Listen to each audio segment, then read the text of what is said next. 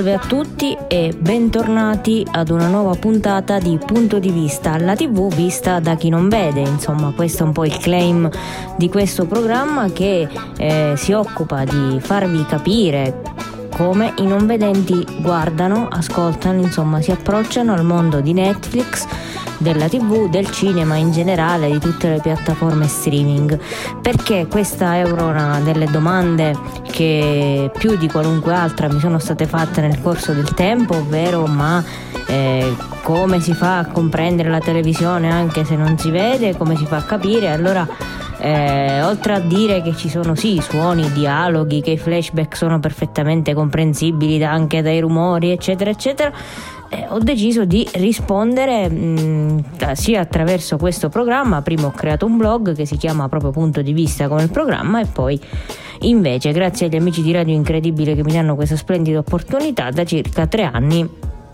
esiste questo podcast, questa possibilità appunto di parlarne, che poi è diventata un'ottima motivazione per recensire tutto quello che mi piace o non mi piace della TV di ieri, di oggi, di domani, insomma in generale della TV e di tutte le piattaforme streaming in genere. Io sono Mary, vi accompagnerò anche quest'oggi in questa puntata. Ringrazio naturalmente Vic che come sempre curerà la regia dall'altra parte del vetro.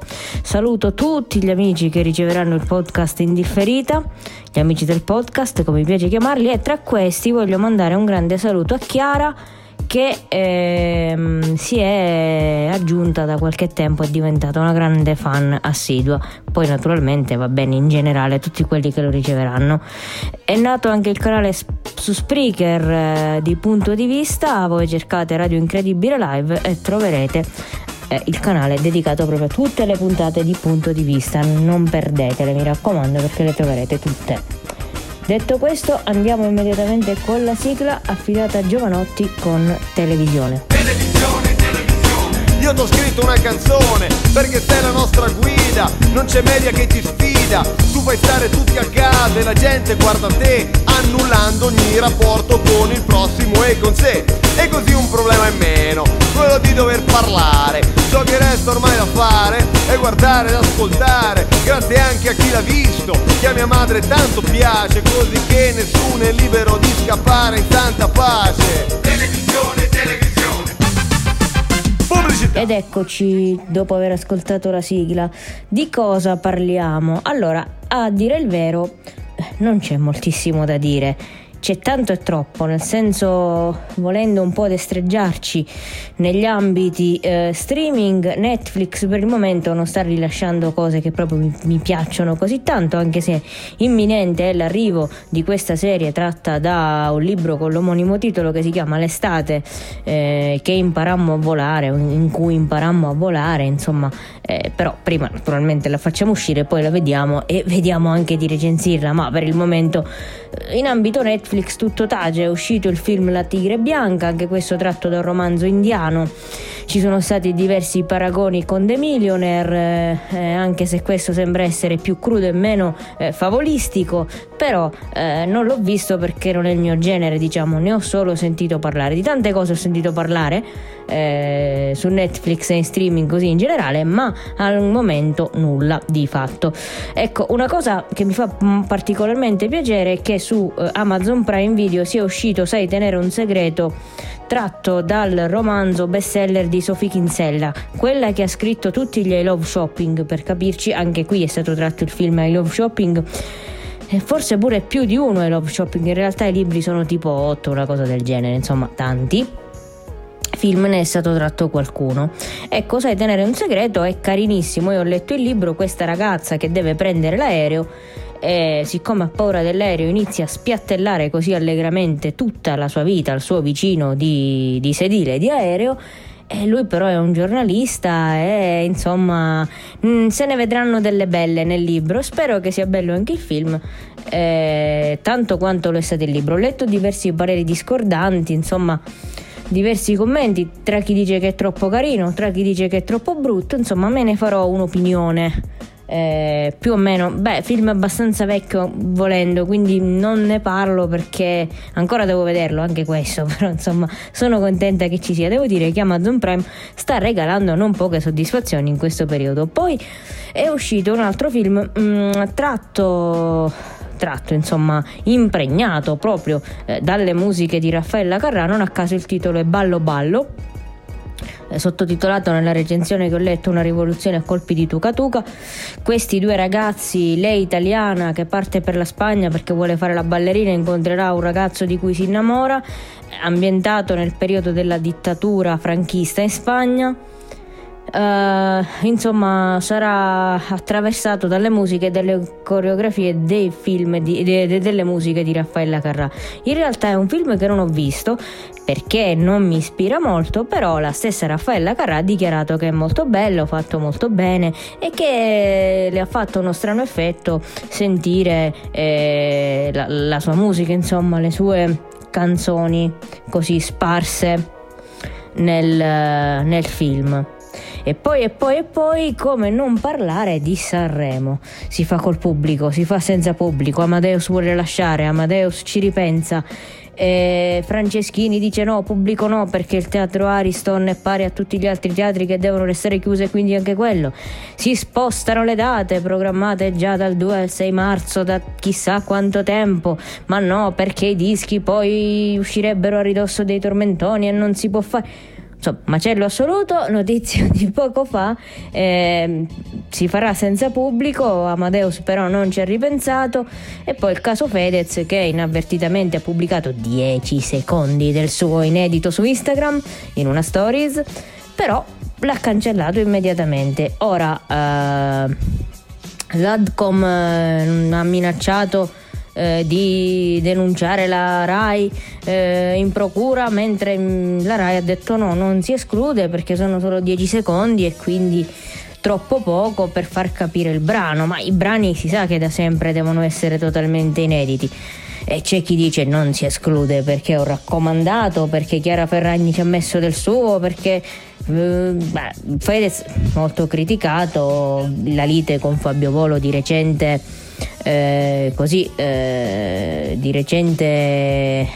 gossip, perché anche ha donato molto sì a persone che insomma non se la passavano bene, ma ci è andato in limousine con la Rolls Royce lì, insomma si è fatto pubblicità. Lui invece ha dichiarato no, l'ho fatto semplicemente perché avendo più sponsor riuscivo a donare di più, se no non avrei potuto permettermelo. Ho esortato a Fabio Volo dicendogli allora vieni a donare pure tu, così facciamo prima piuttosto che criticarmi, che secondo me c'ha pure un po' ragione. E se non si dona, perché non si dona, e se si dona, perché si dona, ma no, la beneficenza deve essere fatta sotto traccia. Però come impatto pubblicitario è chiaro che più sponsor hai dietro, più riesci comunque a farti dare una mano, su, diciamocelo. Detto questo, affrontiamo un altro argomento. Abbiamo segnalato un po' tutto quello che c'era da segnalare, tutte le situazioni che tengono banco, tralasciando ovviamente per fortuna quelle politiche, però perché sennò lì non la finiremo più. E allora ci ascoltiamo un brano non a caso e poi vi spiego perché, e ci ritroviamo subito dopo. Vi faccio ascoltare i Pink Martini con Una notte a Napoli. Con lui volando lontano dalla terra,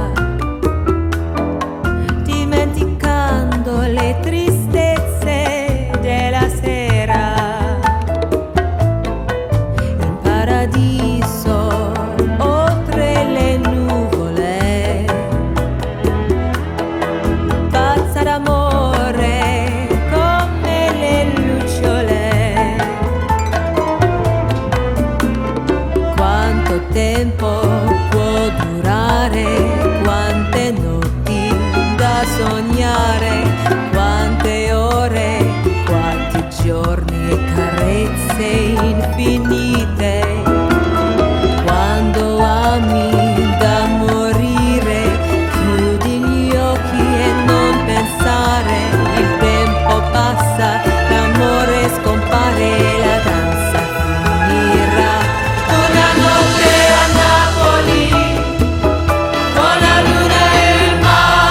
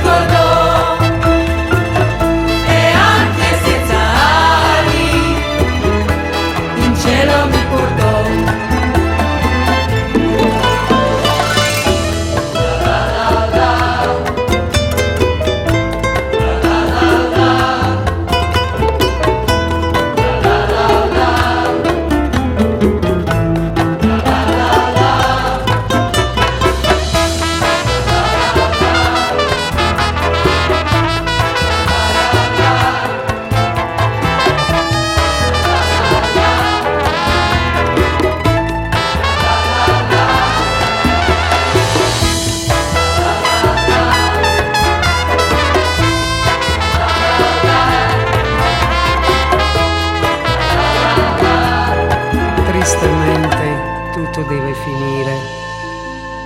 Ma quando il cuore mi ha spezzato ed in cielo mi ha abbandonato, adesso sulla terra son tornata, mai più riamare mi sono rassegnata. Ma guardo su, quanto tempo può durare, quante notti da sognare, quante ore, quanti giorni e carezze infinite. Quando ami da morire, chiudi gli occhi e non pensare. Il tempo passa, l'amore scompare e la danza finirà. Una notte a Napoli. E rieccoci dopo aver ascoltato Una notte a Napoli dei Pink Martini. Dicevo, brano non a caso. La maggior parte forse di voi, visto che questa fiction sta proprio volando alto, ma altissimo, nelle domeniche di Raiuno, avrà riconosciuto che questa è la sigla di Mina Settembre. Questa serie molto bella, tratta dai libri di Maurizio De Giovanni. C'è questo personaggio, questa Mina Gelsomina, in realtà nei libri lei si chiama Gelsomina Settembre, detta Mina, che fa l'assistente sociale ai quartieri spagnoli Rione Sanità di Napoli, quindi ne vede un po' di tutti i colori. A fianco a lei c'è il portiere Rudi, c'è anche il ginecologo Domenico. Allora io avevo pensato di raccontare tutte le differenze tra libro e fiction, che non sono poche, perché la fiction è liberamente ispirata ai romanzi di De Giovanni, mentre i romanzi appunto prendono delle pieghe un po' diverse. Però poi ho cambiato idea, perché ho detto chi vuole leggere i libri così gli spoilerò un po' troppo, invece no, è giusto che voi leggiate i libri in santa pace e vi facciate voi i vostri paragoni con la fiction, vi piace, non vi piace, eccetera eccetera. Fiction che vola, dicevo, negli ascolti, ogni domenica fa tipo 6 milioni di ascolti, 24-25%, lasciando praticamente le briciole al resto della concorrenza. Ora non è che ci sia così tanto, tranne nell'arena sulla 7 la domenica, tra live non la d'Urso su canale 5. La cosa più bella forse a livello anche culturale, per la mole di ospiti che spesso ha e che tempo che fa con Fabio Fazio, perché appunto spesso ha ospiti di un certo spessore, scusate il gioco di parole, però insomma la domenica è un po' quello che è, quindi lascia un po' campo libero, così come il sabato. Infatti si entra spesso in polemica. C'è posta per te non ha rivali, ma perché in effetti il palinsesto di Rai 1 il sabato è totalmente debole, se non inesistente, se non troppo corto rispetto a C'è posta per te. Quindi insomma la TV che forse così tanto non battaglia, ecco, diciamocelo. Mentre invece il venerdì è tornato a raddoppiare Grande Fratello e Raiuno rilancia col cantante mascherato. Anche l'anno scorso avevano fatto il cantante mascherato, qui ci sono più cantanti stavolta, più maschere.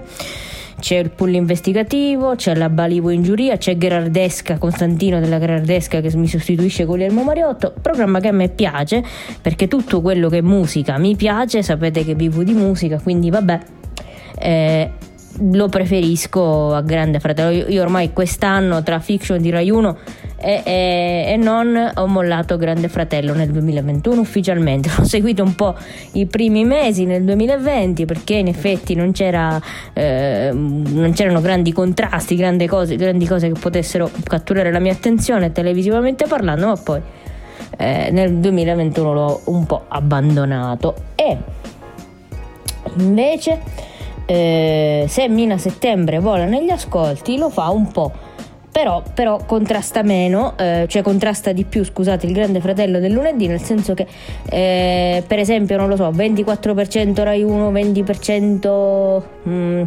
Canale 5, piuttosto che ne so, 19-25, insomma un po' meno evidente lo scarto, anche se in termini di milioni di persone ne fa sempre forse di più Rai 1, cioè in termini di share stanno a meno distanza, in termini di di numero di ascoltatori, ecco, Raiuno ha più fetta di pubblico.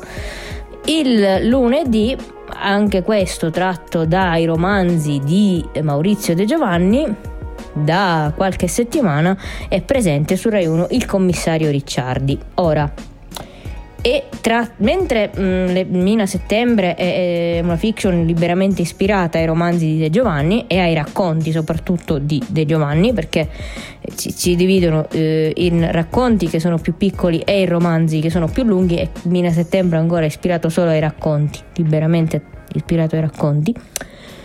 Il commissario Ricciardi segue pari passo, diciamo, quelle che sono le vicende dei romanzi. I libri li proprio ogni puntata viene affrontato un libro del commissario Ricciardi. Ora, per quanto mi riguarda, avendo letto i libri, anche se non tutti, perché i libri sono tipo 13 e io sono al sesto, devo dire che non potevano farla diversamente. I toni di Ricciardi già nei libri sono cupi, sono un po' tetri, sono un po'... Intanto è una fiction, così come i libri, ambientati negli anni 30, che non è proprio il periodo più bello che l'Italia abbia vissuto, ecco, diciamocelo su.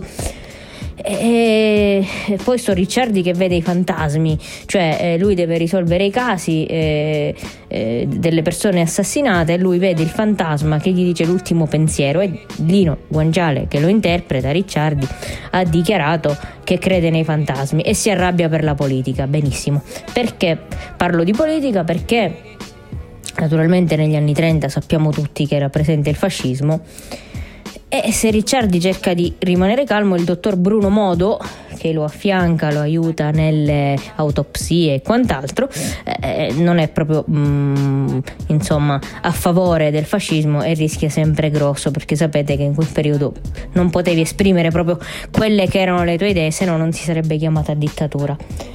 Ecco, molti, nonostante anche qui appunto ci sia una grossa percentuale di ascolti, di share, insomma, in termini di qualità, si dice che sia brutto perché cubo, brutto perché si vedono questi fantasmi con gli occhi bianchi stile zombie, è inquietante, è pesante. Però io, quando ho letto i libri, ho detto: oddio, come lo trasporranno in TV? Siccome ho letto i libri, devo dire che non potevano fare diversamente da quello che stanno facendo, perché è così, cioè sono così già i libri. Anzi, chi ha fatto la fiction, devo dire, ha fatto un buon lavoro per cercare di trasporla il più possibile fedelmente rispetto ai libri. E questo è. Ora, sia Mina Settembre sia il commissario Ricciardi sono ambientati a Napoli, perché Maurizio De Giovanni è uno scrittore napoletano, tifosissimo del Napoli, che ha all'attivo 3 serie, perché praticamente la serie su Ricciardi è finita, ma ancora sta scrivendo I Bastardi di Pizzo Falcone, di cui qualche mese fa è uscito l'ultimo capitolo, 10° libro. C'è all'attivo la serie appunto di Mina Settembre, costituita da 2 romanzi e 2 racconti da cui è tratta la fiction, anche se i racconti, a dire il vero, come libri, essendo racconti, sono piccolissimi. La fiction invece sta allargando molto di più la trama dei racconti, perché credo che poi si concentrerà sui 2 romanzi nelle prossime stagioni della serie. E poi c'è un'altra serie dedicata a un altro personaggio che si chiama Sara Morozzi, che chissà, forse vedremo anche trasposta in fiction, e non faccio fatica a crederlo, sia perché gli elementi ci sono tutti, sia perché le serie e le fiction tratte dai libri, come Camilleri ci insegna, stanno dando veramente tantissime e notevolissime soddisfazioni. Quindi va bene così, ecco. E poi tutte queste serie poliziesche piacciono perché sono dinamiche, perché ti incuriosiscono, perché vuoi scoprire chi è stato l'assassino, eccetera eccetera. Quindi, e poi vabbè, io sono una fan di gialli, di polizieschi, quindi va bene, ci vado proprio a nozze, diciamo così. Direi di concludere questa diretta, che spero sia stata di vostro gradimento, con un brano che di Napoli parla, visto che abbiamo parlato ampiamente delle fiction tratte dai libri di Maurizio De Giovanni, che vive a Napoli e che sono ambientate a Napoli. Vi faccio ascoltare una canzone meravigliosa, una poesia dedicata a questa città, del grandissimo compianto, indimenticabile e indimenticato Pino Daniele, Vi lascio con Napulè e vi rinnovo l'appuntamento al prossimo Punto di Vista. Ciao. Napoli mille colore,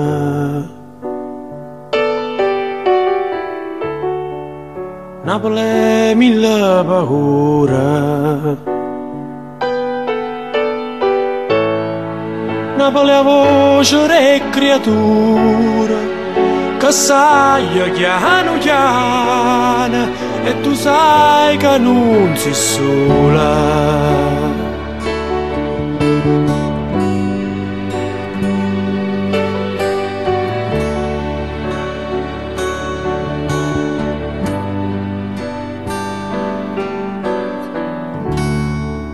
Napoli non sola mare, Napoli adori mare, Napoli una carta sporca e nessuno se ne importa e ognuno aspetta sciorta.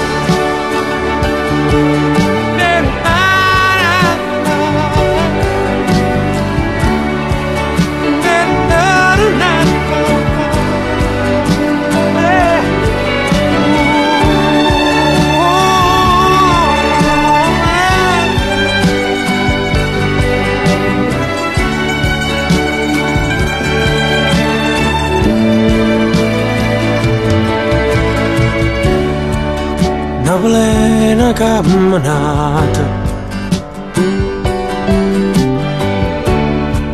rendevi che mi è salata. Napoli è tutto un sogno, e a sabato tutto mondo, ma non sa la verità.